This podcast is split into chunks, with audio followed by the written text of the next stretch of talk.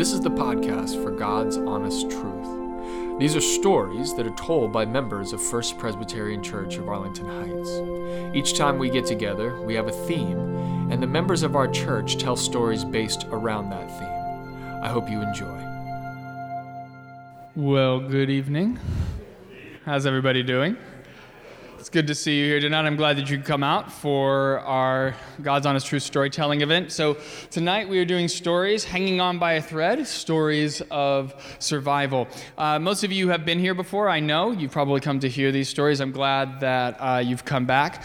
If this is your first time here, the reason why we do these is because uh, we are a large congregation and we don't often get to really know each other in deep and meaningful ways uh, outside of church. Um, or we have these small little friend groups. And this is an opportunity for us to share with each other, to connect with each other over these stories. And so this is why we do these stories every quarter or so uh, to try to get to know each other just a little bit better. So uh, tonight, we have, well, we had four storytellers. Mario Alberico actually uh, was in the hospital this morning, so he couldn't be here tonight. Uh, his story is one that you will probably hear at some point in the future, but um, one of the things that, uh, that Mario deals with, he grew up uh, with, and when he was 17, got Ewing sarcoma, which, if you know about it, is a very rare type of cancer. Only about a thousand people a year get it, but if you get it, it's generally fatal. And uh, when he was 17, they uh, they basically radiated him. He was one of the few people who survived it. And they had a brand new treatment. He got through. This was in the 70s. And, uh, and so he's been dealing with some of the after effects of that. And that is what he was dealing with this morning. So unfortunately, he can't be here tonight. However, what's kind of really neat about this is that I have an opportunity to do something tonight after we hear from our three storytellers. Um, and I have, I've been doing something in the background for a little while now, and uh, you'll have an opportunity to hear that this evening. So, you know, we will certainly lift up Mario in our prayers. We should. He certainly needs it. He will come back and he will tell his story at some point. Uh, but for tonight, we will have our three. And so this evening, I would like you to welcome Liz Moses to the stage, and her story is called Going It Alone. Would you welcome her up, please?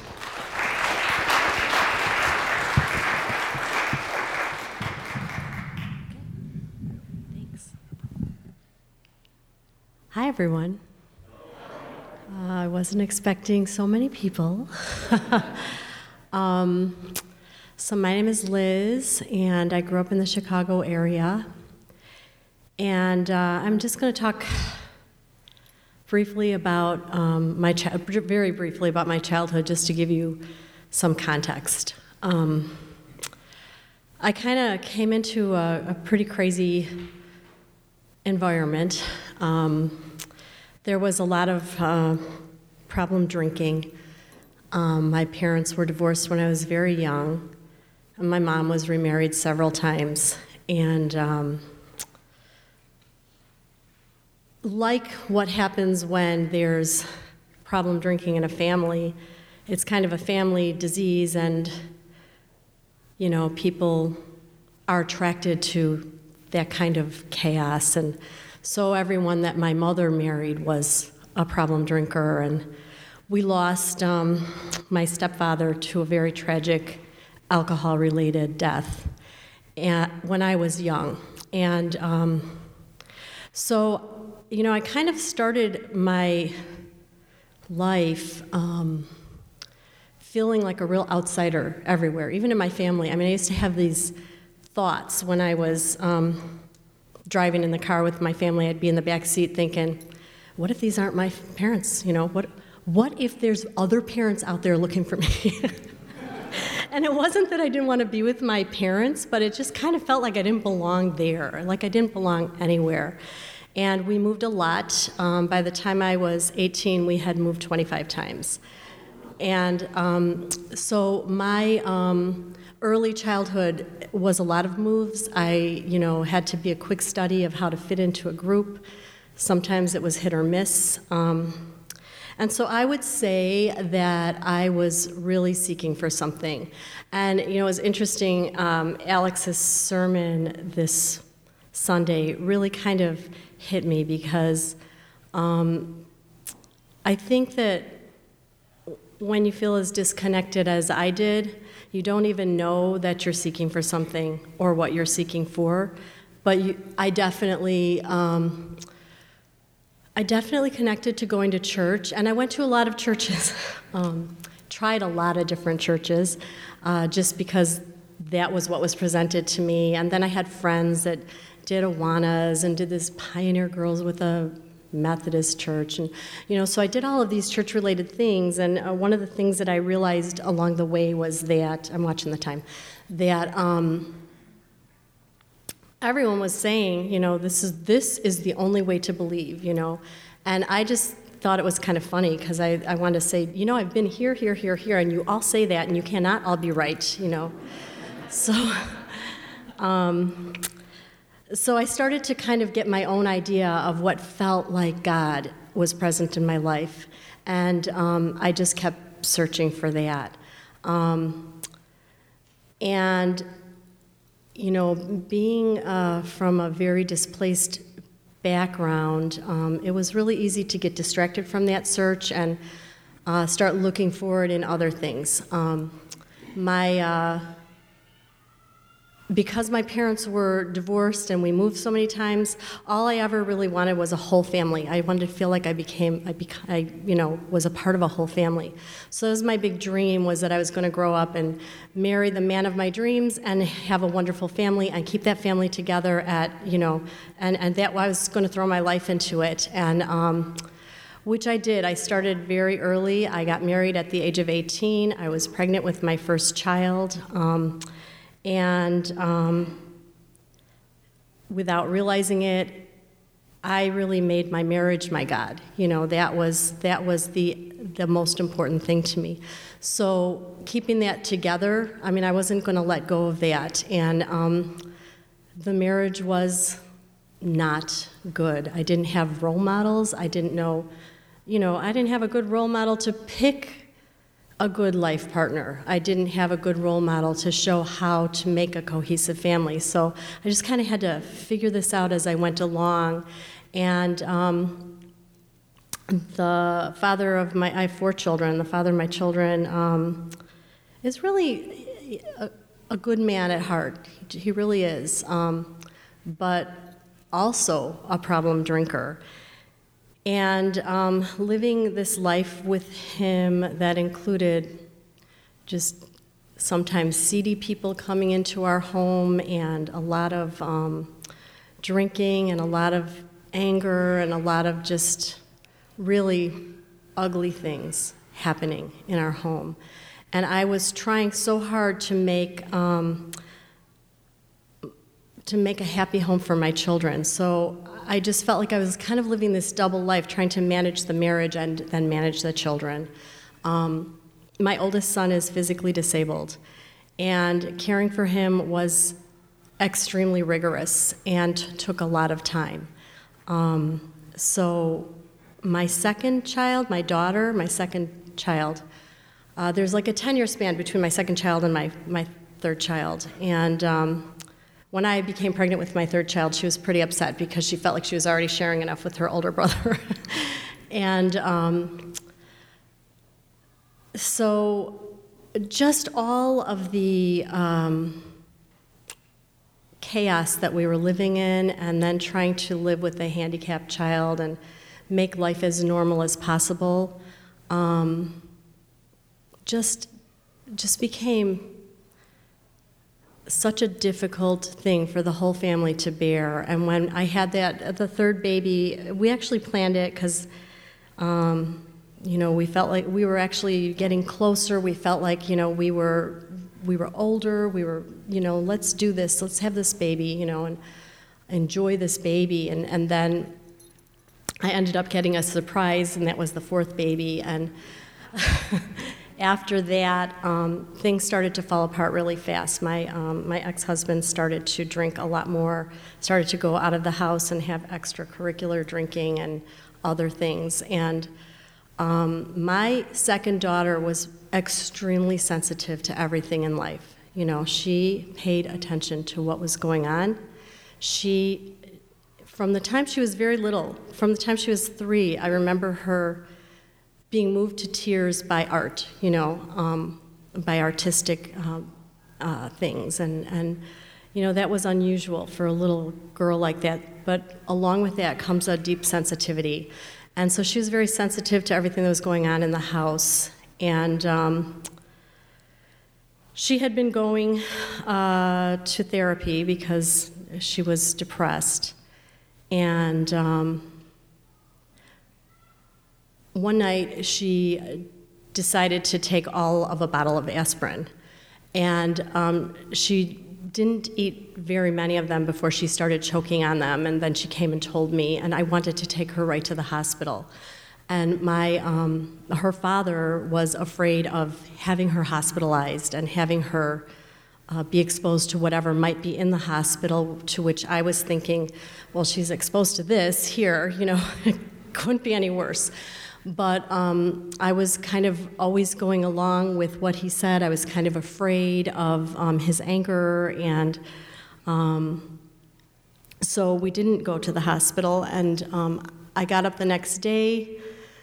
Uh, she, I had her sleep with us in, in bed and uh, watched her all night long, and, and then I took her to um, to her. I called her counselor and got an appointment with her counselor in the morning, and her dad got in the car and drove off on his week long business trip, you know. And I was just kind of stunned by it, you know, and I spent the I had spent the whole day like trying to get her an appointment, get her to the appointment, get her home, and by the time I got home, the tension of dealing with all of this was it just it drove me to that edge just before you hit your knees. That edge where if you hit your knees, you're going to let go and God's going to take over. But if you're a control freak like me, you stay there and you cling to it because you're not ready to let go.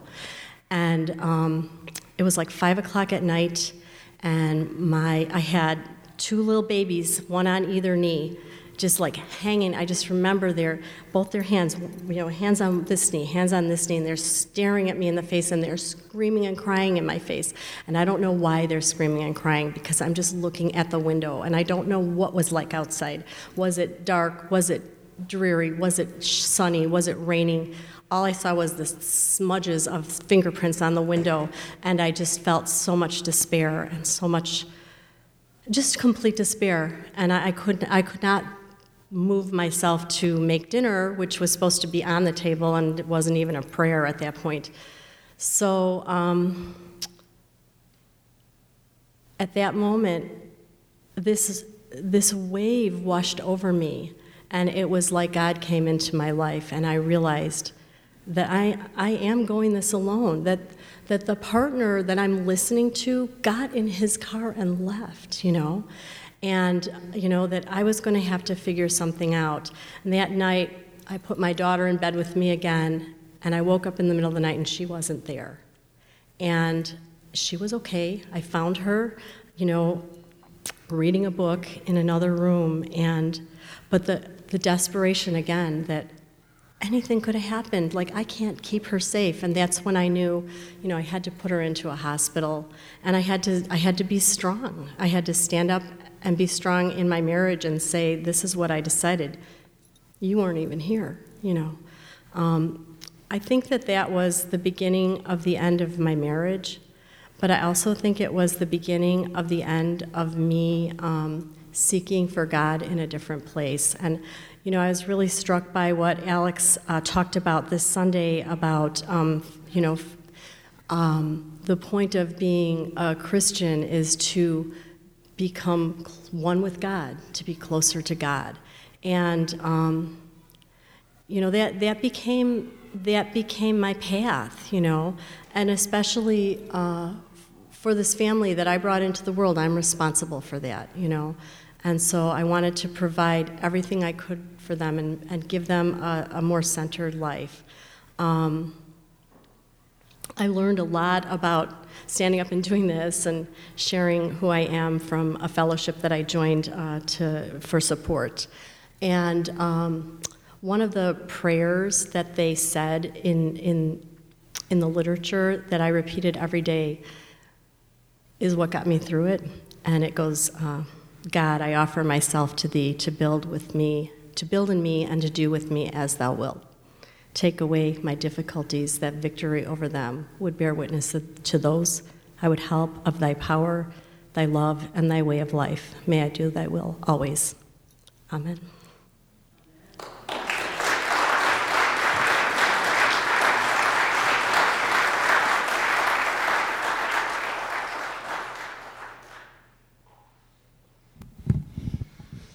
All right.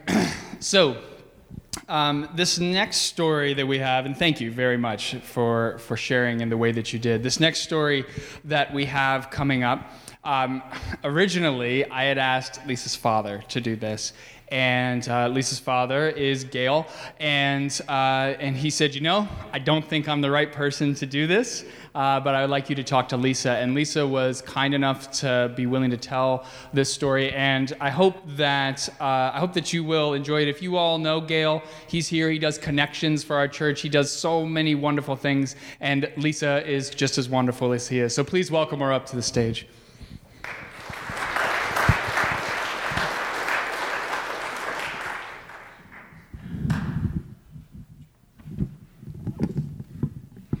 Well, I hate to follow Liz. That was an amazing story. Thank you for sharing. So, as Alex said, my name is Lisa Brockman, and I've probably been coming to church here, I don't know, five years, maybe longer. Okay, and I'm here to tell a story about my family. my mom is an amazing woman. She's an accomplished watercolor painter she spent 40 years as an educator and an administrator of a large high school here in District 211. She uh, has lived all over the country. She traveled the world. She's a vivacious friend, a wonderful mother, and most of all, she is so in love with my dad. They, um, they truly have a fairy tale marriage, which is wonderful. But once my mom started to lose her memory and she was diagnosed with Alzheimer's, um, this wonderful woman that I knew started to change. Over the years, uh, she became more hostile to her loving husband of 58 years. Um, she no longer knew me or my sister or her grandchildren. Um, sometimes she knew my dad, but not always. Um, and he really wanted to keep her at home. Her behavior became really erratic. Sometimes she would sleep two hours a night and then be up the whole next day. Sometimes she would sleep 36 hours and then be awake for 36 hours. Um, toileting became difficult, and showering was a battle, and still my dad wanted to keep her at home. For nine months, my mother refused to eat table food. She would only eat chocolate milkshakes. So we made a lot of chocolate milkshakes. And we would doctor them up with protein powder, and we'd cut up red peppers and grind them up and put them in there, and we'd crush her medication and put it in there. And then we would beg for hours for her to drink the chocolate milkshake. Um, she lost about 30 pounds, and they put her in the hospice program. Um, and still, my dad wanted to keep her at home. So we did. So we emptied her wallet and we took away her car keys. And we put a no soliciting sign on the front door. And we baby proofed the house. And we put a shut off valve on the gas stove and we put sleigh bells on the bedroom door so she couldn't like get out at night and we wouldn't know. She stopped going to art class. We stopped bringing her here, her here to church. Um, we stopped bringing her to friends' houses. Um, the last time I took my mom to a doctor's appointment, she tried to get out of the car as we were going down the highway. So, as you can imagine, this was just an incredibly difficult experience for our family, um, especially for my dad. You know, he's in his 80s, so this is a really challenging thing to face. When I left my job, um, I spent the next six months helping my dad care for my mom at home. Um, and I was happy to do it. I certainly didn't want him doing all that caregiving on his own. Um, sometimes I would come and just sit at the kitchen table and give him moral support. Every time I came over, I would send him out the door to go to the grocery store, go to the gym, or go to the library just to get out of the house to have a break. And every couple of weeks, maybe every month or so, I would stay with my mom while my dad would go visit his brother in Michigan. And by this point, my mom's behavior was pretty unpredictable. And it was really terrifying to be responsible for her on my own. Um, I remember those visits as being just terrifying and stressful. Um, and still, my dad wanted to keep her at home. Caring for someone with Alzheimer's is just a gut wrenching experience. If you haven't lived through it, it's hard to appreciate the emotional toll of the loss and the burden of the caregiving for someone who is so unpredictable. First, there's a loss of clarity. You get the diagnosis of Alzheimer's, and you have no idea how quickly or slowly it's going to progress. You don't know how well your loved one will be functioning, so you can't really plan for the future. You don't know if they'll live a year or if they'll live a decade. There's also so many unanswered questions. So you think, oh, well, can they stay at home? And, you know, can the spouse be the primary caregiver? And can they handle the emotional and physical toll of the caregiving? And will they tell us if they can't? And should we hire some staff? And who's going to do that? And how do we know if they're any good? And Who's going to pay for that? And what do you do when they quit when you really need them? How will you know when your loved one needs to go to a care facility? How will you pay for that? How do you know that the staff at the care facility will always treat your loved one with dignity and kindness? How do you know if your loved one should take some of the drugs that are on the market for Alzheimer's. How long should they take them? How do you know if they're working or not? So many unanswered questions, and in truth, there are no answers, and you're just kind of feeling around in the dark. There's also a loss of emotional connection where your loved one is there in body, and yet it's like they're gone. And they may have personality changes, they may lose recognition and not know you anymore. They lose the ability to think, they lose the ability to communicate, they lose the ability to make simple choices.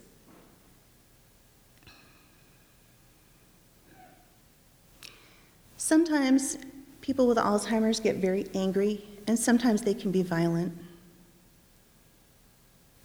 And as your loved one fades away, there's this new relationship where you're like a kind stranger or a benevolent visitor, and they really don't know who you are. But they're still happy to see you. But you've just lost just your whole lifetime of connection. Someone with Alzheimer's might see the older spouse with the gray hair and the wrinkles, and they think, oh, that's my dad. Or no, that's my granddad. Or wait, maybe that's someone else's granddad. Or they may not even have any recognition at all that there's a person sitting there talking to them. At that point, they're kind of lost in their own mind in this interior world, and it's like you can't access them anymore. There's a lot of grief uh, it's really depressing to watch your loved one slip away. It's so hard to watch. And every interaction is this reminder that your loved one is not going to laugh at your very funny joke that you just told. And they can't watch, it, watch the news with you anymore. And they can't read a book. And they're not going to have a meaningful conversation with anyone ever again. And they they can't reminisce with you about your life and all of your memories. So you feel a lot of grief, and you grieve all through the process as you're watching this loss, and then you grieve a second time when they die. There's also a battle with reality. Someone with Alzheimer's, they may not remember what's happened, or they might remember something really vividly, but it happened a long time ago or they literally seem to have no memories at all. they can hallucinate and have conversations with people who aren't there. They can ask the same question a hundred times in one day, and you patiently answer it over and over again. There's a distorted reality where you say, okay, time to take your morning medicine. And they say, I can't take those pills. Those are poison. And there's distorted reality when you say, time to take a shower. And they say, oh, I just took a shower, thanks. Or you say, okay, 10 o'clock, bedtime. And they say, bedtime for you, maybe, but I'm not going anywhere.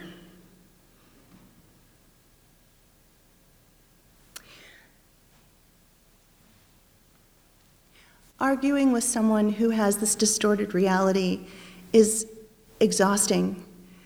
Arguing about morning pills can take hours. Arguing about showers can last for days. A simple request to put on a clean shirt can trigger a really ugly outburst. You start to lower your expectations because it is hard to argue with someone who has a different reality than you do. Also, your loved one can be very angry and lash out at you, but you love them, so you're trying to be really patient and, um, you know, kind and supportive, and they can lash out over and over again, and you are just left to try your best, minute after minute, day after day, week after week, month after month. And it's really hard. It's hard to find the strength for that.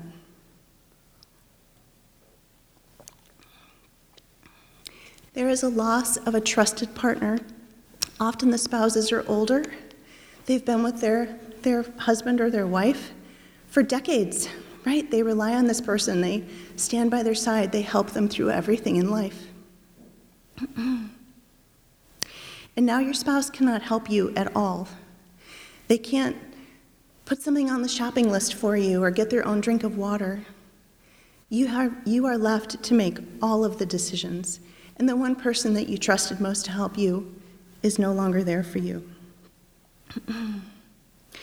and this happens as you're getting older and you're facing your own life transitions and your own health challenges. And just as you're taking on what is indisputably the hardest role you will ever have, you need your loving spouse by your side more than ever. And they are not there for you. In fact, they are an incredible burden. But you love your spouse, and you don't want to complain about that because you love your spouse. And they're making you crazy. But you love your spouse, and you don't want to put them in a home. And that is the double bind of caring for someone who has Alzheimer's. I'm almost done. There's a fear for their safety and a fear for your safety. You fear for their safety because they cannot be left alone. They can't take medication on their own. Um, they can wander. They can burn the house down.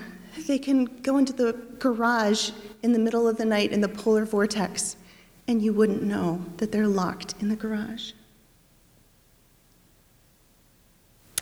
You also become paranoid about your own safety. You are the primary caregiver. You may be the only person left on the planet that your loved one still recognizes and knows a little bit, sometimes. And maybe they listen to you sometimes. You're not easy to replace. It's not like you're going to call a friend and they can pop over and babysit. This is, this is not for casual caregiving. This is a huge, dedicated commitment.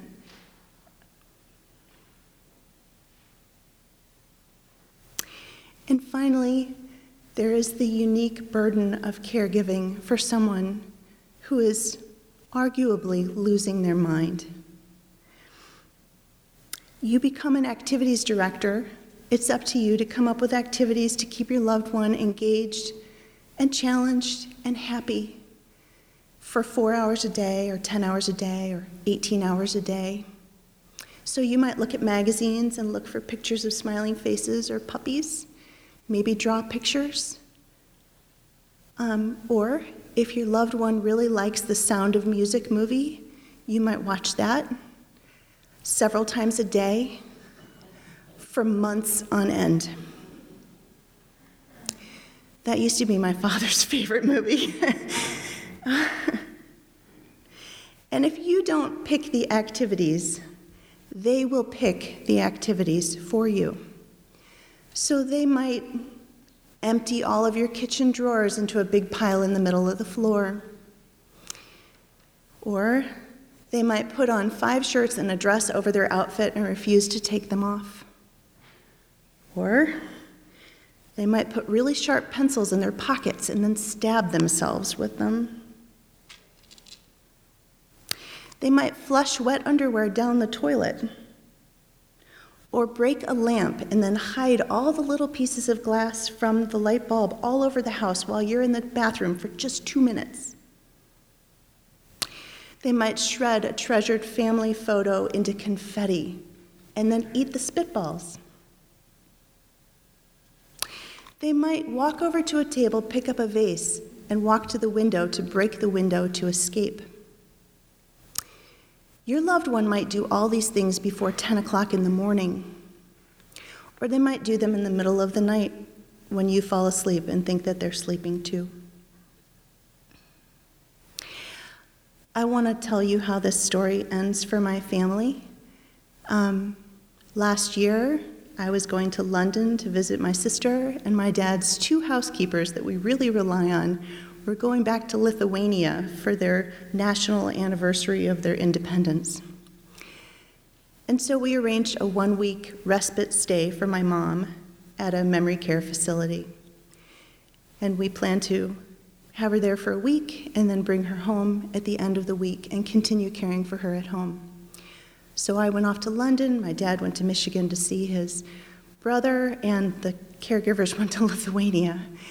And at the end of the week, when we came back, my mom really surprised us. She had adjusted to her life there, and although she was so unhappy at home, she was happy there. And we waited a week, and she started eating full meals with silverware and linen napkins. and she gained back the 30 pounds and she graduated from hospice. And she hugs the staff and she dances in the hallways when my dad and I go to visit her. So, after much hardship, there is a slightly happy ending for my family.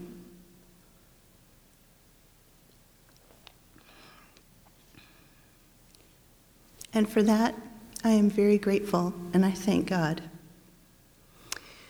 But I want to leave you with this thought.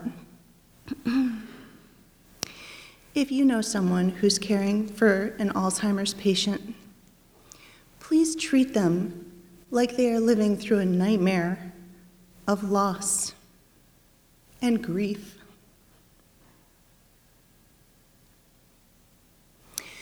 Don't minimize their trauma. Don't try to look for a silver lining. Don't judge them if they put their loved one in a care facility. Just support them as much as you can, for they are truly hanging on by a thread.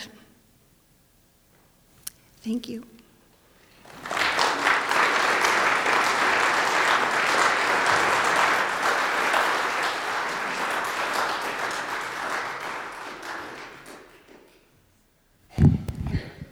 So Gail and Joyce, they used to sit in the back, right where near where Sue is, back there. And um, what's interesting is when she was coming to church, when she could come to church, and I knew that she had uh, Alzheimer's, dementia, and she would come back and every every after every service, she'd come back and she'd say, "You know, you are the best pastor we've ever had." or she'd say, That was the best sermon I ever heard. And I was like, That's good. That's good. I really appreciate that. And she was just wonderful. And if you uh, haven't gotten a chance at some point, I think, uh, I hope at some point that we can see some more of her art because she was an amazing artist, just beautiful watercolors. And, um, and so just it's amazing what people can bring to the world and she is just a delight i just want you to know your mother was is a delightful person all right, so our final story of the night, final storyteller is Rich. He's going to come up, and uh, if you'd welcome up, his story is named Greta. Welcome to the stage, please.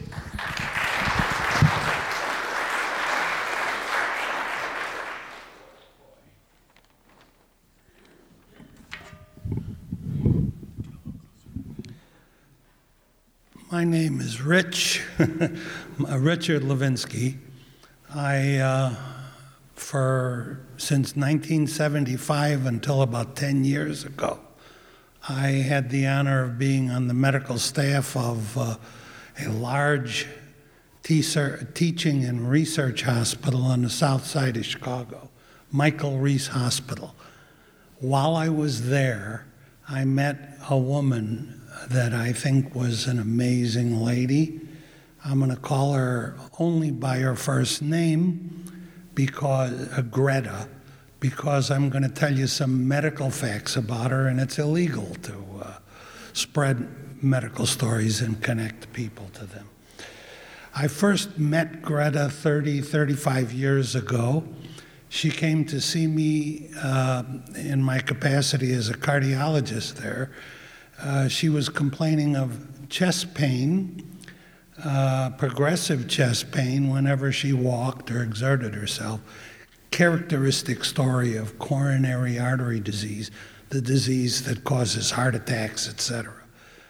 Um, I evaluated her, did an angiogram on her, and sure enough, she had severe diffuse coronary disease in all three of her coronary vessels that vessels that feed the heart she needed heart surgery. So after her procedure, I went to see her in her, in her uh, hospital room. I sat down and I told her the diagnosis, and I explained to her that she was going to need surgery. Um, at this point, I'd like to go back in time and tell you some things I learned about Greta later on in the story. Uh, I didn't know them at the time. I told her her diagnosis. Uh, Greta was uh, a Jewish lady. She was born, I'm not sure where, but I think she was born either in Ger- Germany or Austria, someplace.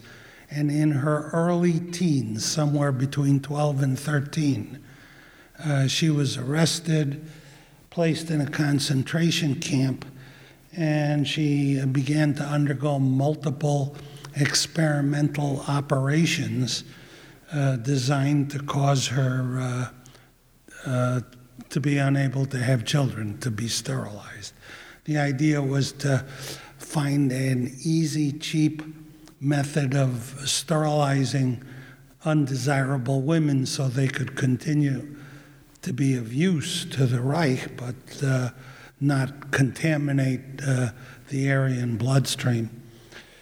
Um, she was imprisoned by the Nazis in this manner for a little uh, less than four years when she was rescued by the uh, Allies.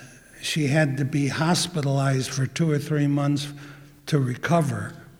She was then released and after a while was able to immigrate to the United States and settled in Hyde Park, a South Side neighborhood of Chicago.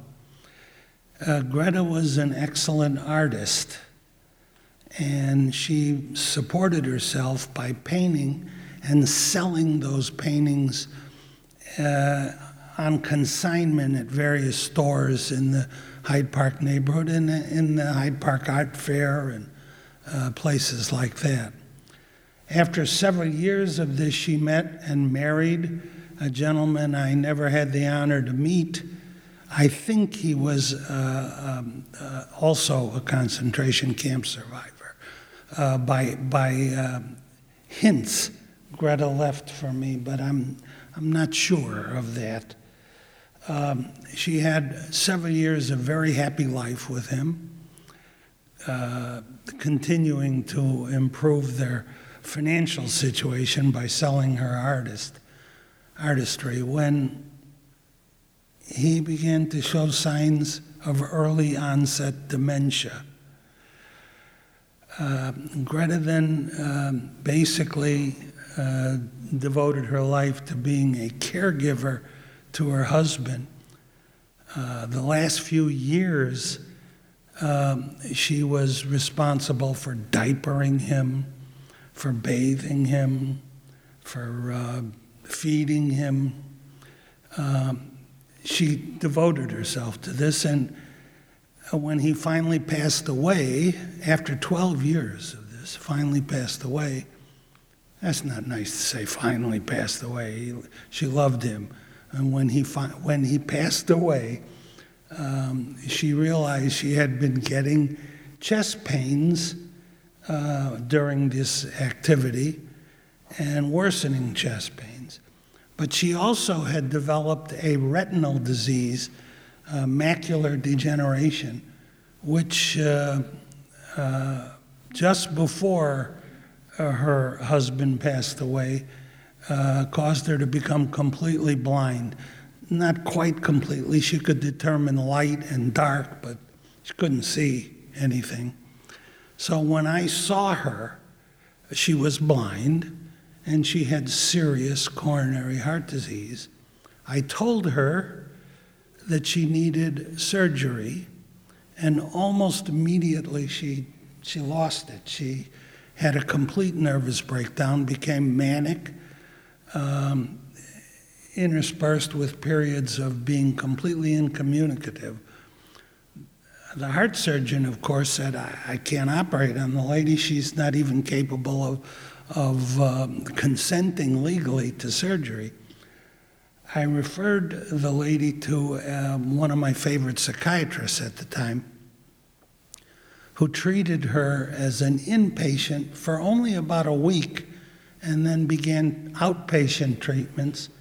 And he called me three weeks, maybe three and a half weeks later, and said, Rich, Greta's ready for surgery, which shocked the heck out of me, to be honest with you. I thought it would take months, if not years, to recuperate. The psychiatrist told me several things. He told me, uh, number one, the reason she lost it when I told her she needed surgery was that most of the operations she underwent in a concentration camp were without benefit of anesthesia. Why waste money on that, you know? She was, um, she, she told the psychiatrist that she lost count of her operations at 13. And the psychiatrist told me that uh, she really probably not only lost count, but entered that same stage that I saw her in when I told her she needed surgery. And she was in that when she was rescued, which was probably why it took her several months in a hospital before she could be released.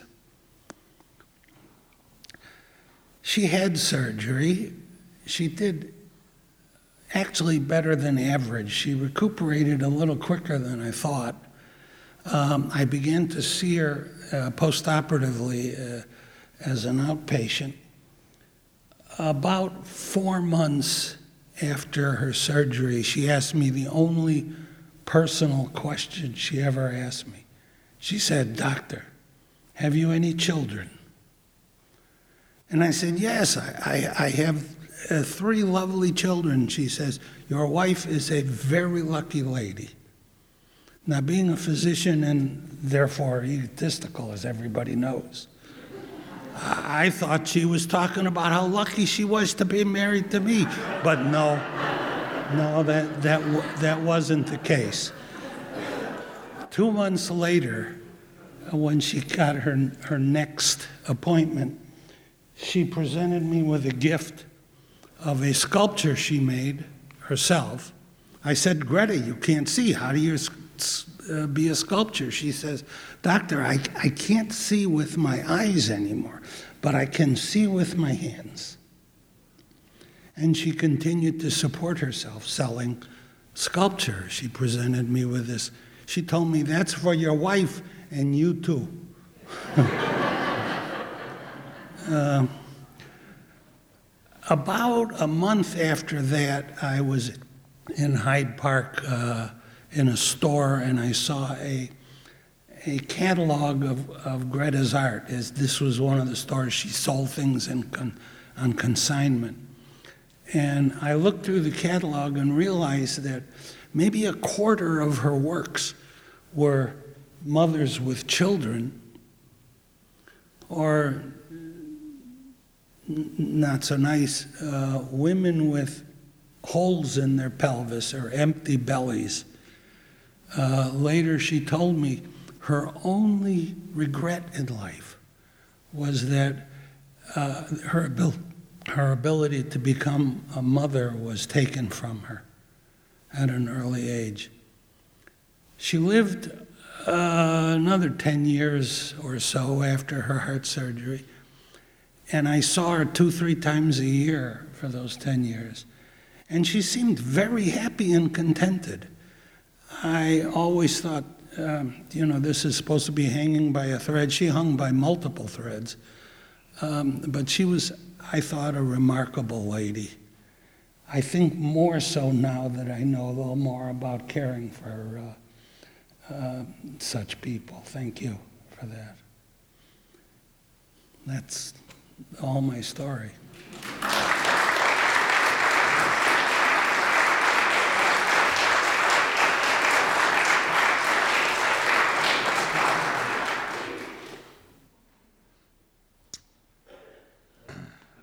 So, um, if you do have the opportunity, please say thank you to everybody. And we have uh, one more of these coming up. It'll be in May, and that'll be the last one until we come back again in the fall. So, we got one coming up soon. And um, I believe that it's, it's stories about childhood, chi- how children have inspired us in our lives. I don't remember the exact name of the theme, but I hope that you can be there for that. So if you get a chance, get an opportunity, go talk to them. Thank you all very much for being here tonight. I appreciate that you can be a part of it.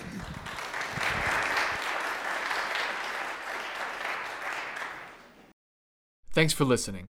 And if you want to learn more about First Presbyterian Church of Arlington Heights, please visit www.firstpresah.org for more information on service times, directions, and to learn more about the First Pres family of faith.